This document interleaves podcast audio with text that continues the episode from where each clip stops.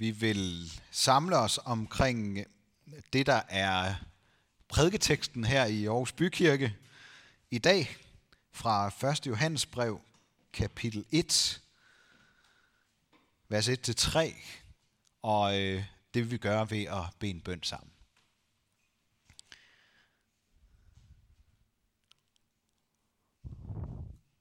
Jesus, åbn vores øjne og vores ører og vores hjerte for dig. Amen. Johannes skriver sådan her. Det, som var fra begyndelsen, det, som vi har hørt, det, som vi har set med vores øjne, det, som vi betragtede, og vores hænder rørte ved, livets ord, og livet blev åbenbaret, og vi har set det, og vidner om det, og forkynder jer det evige liv, som var hos faderen og blev åbenbaret for os. Det, som vi har set og hørt, forkynder vi også for jer, for at også I kan have fællesskab med os. Og vort fællesskab er med faderen og med hans søn, Jesus Kristus. Amen.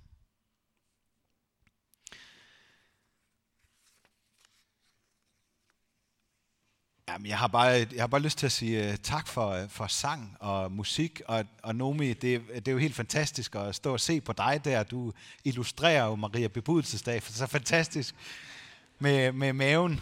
Det, uh, det, det er jo virkelig dejligt. Øh, det, det er jo en helt speciel dag. Øh, og øh, jamen, jeg kan ikke, jeg, altså på sådan en dag her, jeg kan simpelthen ikke lade være med at undre mig. Altså undre mig over, over livet og over Gud. Øh, og det håber jeg, at, øh, at vi også kan gøre i fællesskab. Fordi, øh, fordi det tror jeg, vi, vi godt kunne bruge og øve os på en gang imellem. Så, så det skal vi i dag. Øh, jeg vil begynde med øh, at fortælle om, ja, det var fordi vi sad derhjemme omkring spisebordet i familien, og så, øh, så læste vi en andagt. Og den øh, her for nogle nogle dage siden, så begyndte den med, øh, med en øh, sådan en lille vidighed. Der er sikkert nogen af jer, der kender den i forvejen. Øh, men den vil jeg gerne begynde med. Det er to tvillinger, der ligger i deres mors mave og snakker sammen. Og så siger den ene, tror du på Gud? Nej, ikke tror du på Gud, men tror du på mor? Så siger den anden, nej, jeg tror ikke, hun findes. Har du måske nogensinde set hende? Det, det er underligt. Sådan kan vi også have det med Gud, ikke? Måske er der nogen af os, der tror på ham, uden at have set ham. Og alligevel så, så er det ham, vi lever og rører og øh, ånder i. Det er ham, der gør, at vi lever. Og alligevel så er der noget sådan grundlæggende uforståeligt ved det. Og sådan øh, tror jeg måske heller ikke, jeg er den eneste, der kan have det med, det her med jomfrufødsel. Og også mange andre spørgsmål i kristendommen, som vi ikke forstår. Og måske er vi bare ikke altid så gode til at snakke om det. Det med tro på det utroligste. Eller ligefrem umulige. Jeg ved ikke, om I lige lader mærke til det. Det var jo ikke engang bare Maria, der, der fik den her besked fra englen Gabriel om, at hun skulle øh, blive gravid, uden at der var blandet en mand ind i det. Hun havde også en slægtning, Elisabeth, der var alt for gammel til at få børn. Hun var også blevet gravid med ham, vi kender som Johannes Døber.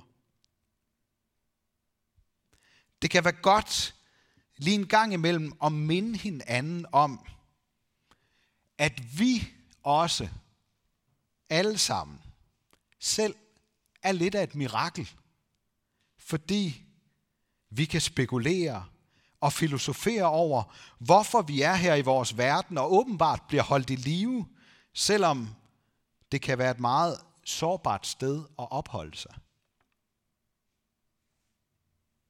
Men det er ikke kun fordi vi tænker, at vi er til. ifølge Bibelen, så er vi som mennesker også en del af noget større, uanset om vi tror på det eller ej. Tro, det er ikke som et facit eller en firkantet sandhed, der ikke kan stille spørgsmål, ved, spørgsmål til.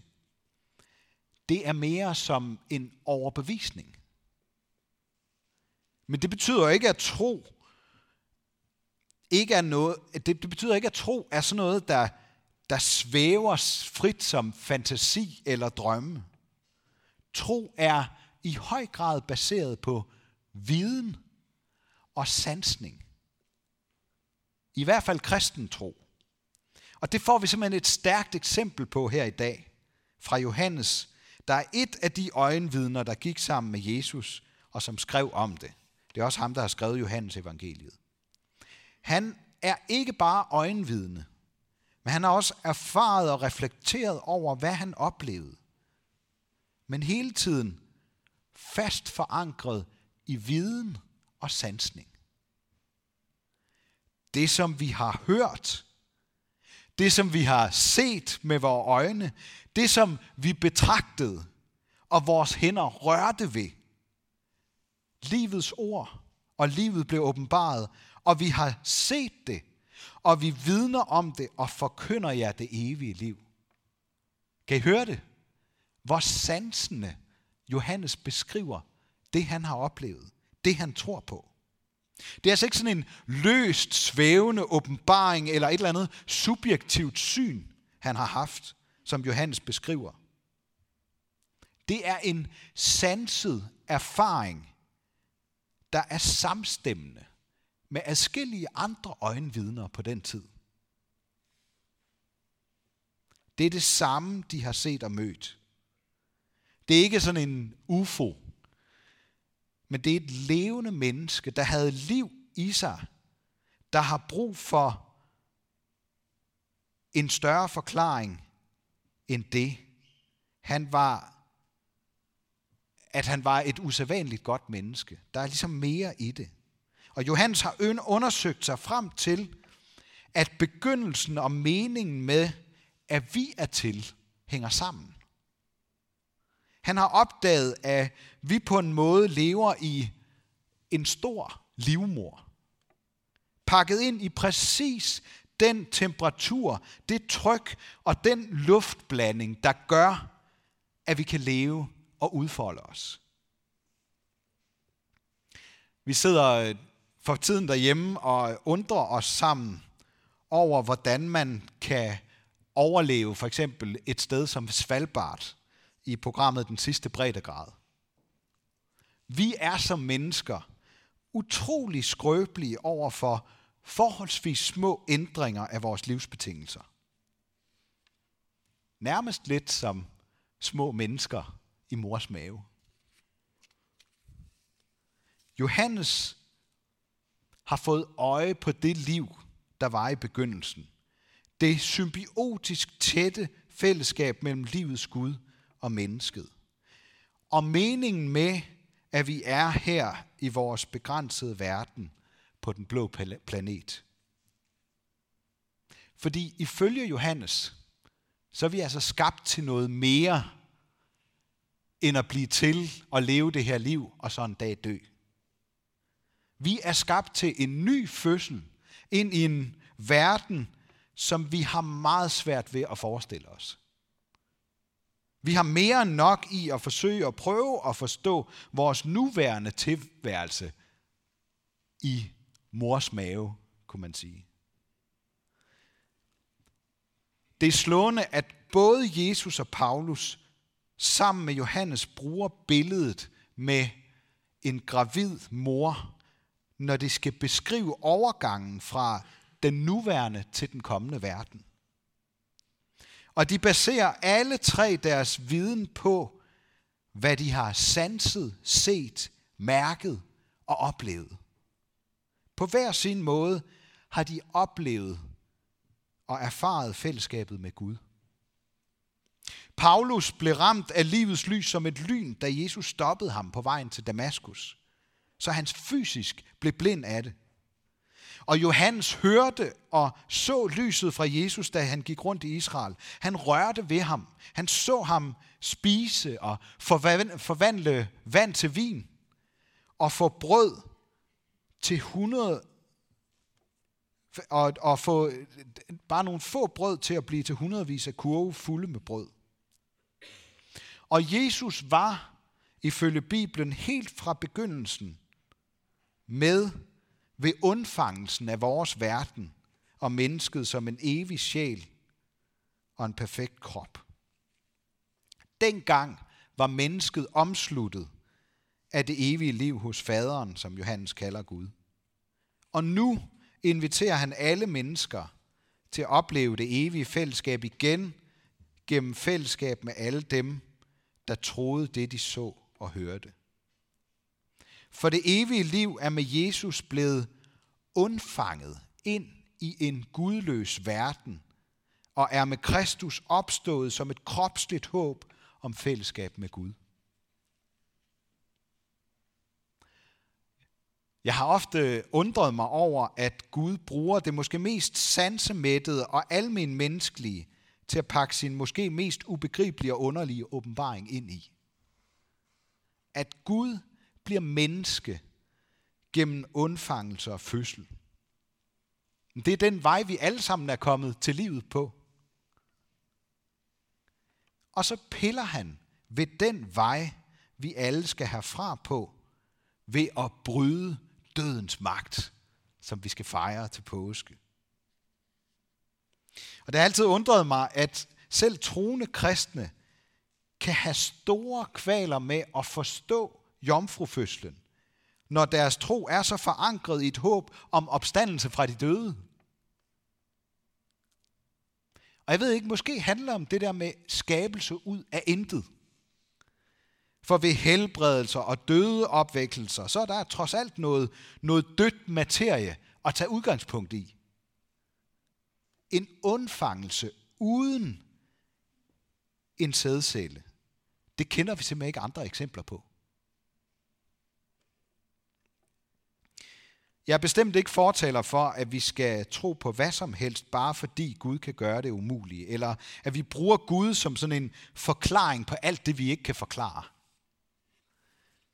For vi kommer i de kommende år til at vide langt mere om verden og os selv, end vi gør i dag. Det tyder alt på. Den udvikling, den går stærkt, og jeg synes, vi skal hilse den velkommen. Hvis bare vi ikke holder op med at undre os over det, vi fortsat mærker og fornemmer, men som vi ikke kan forstå eller forklare. For selvom vi kan flyve ud i universet, så kan vi fortsat ikke se ind i vores verden udefra. Måske er det i virkeligheden lige modsat. At vi kan få øje på, hvor vi kommer fra, hvorfor vi er her, hvor vi er på vej hen, når vi ser indad og lægger mærke til de små ting, de små under. Livets begyndelse. DNA, kroppens og hjernens ubeskriveligt komplicerede sammenhæng. Følelser, bevidsthed og sanseoplevelser. Grund vi har skrevet i en gammel salme, det lever dog i os, det føler vi godt. Synes jeg er meget godt beskrevet. Vi ligner og minder som mennesker om noget evigt. Og det evige blev fuldstændig skinnende klart i Jesus, fordi han er søn af den evige. Og på grund af hans kærlighed til os, så har vi mulighed for fællesskab med Gud, faderen, Jesu himmelske far. Hans ånd gjorde undfangelsen af Jesus mulig i Marias livmor. Og hans ånd kan også få vores indre undren til at undfange og blive til tro. Så jeg vil gerne slå et slag for, at vi skal undre os noget mere. Fordi det gør livet større og rigere. Og fordi det vækker vores nysgerrighed og vores videbegærlighed. Og så endelig fordi det åbner for, at Guds ånd kan komme til at skabe tro ud af vores undren. Ud af det, som vi ikke forstår. Ja, og så, og så er prædiken ikke længere i dag. Fordi nu har jeg taget nogle spørgsmål med, og jeg har lyst til, at vi ikke bare skal snakke om, at vi skal undre os, men vi skal prøve at undre os sammen. Hvad kan få dig til at undre dig? Hvad forstår du ikke ved Gud? Hvad længes du mest efter at få svar på? Det er bare nogle spørgsmål, I kan bruge. I kan også øh, undre jer på en anden måde, hvis I hellere vil. Men nu vil der lige være nogle minutter,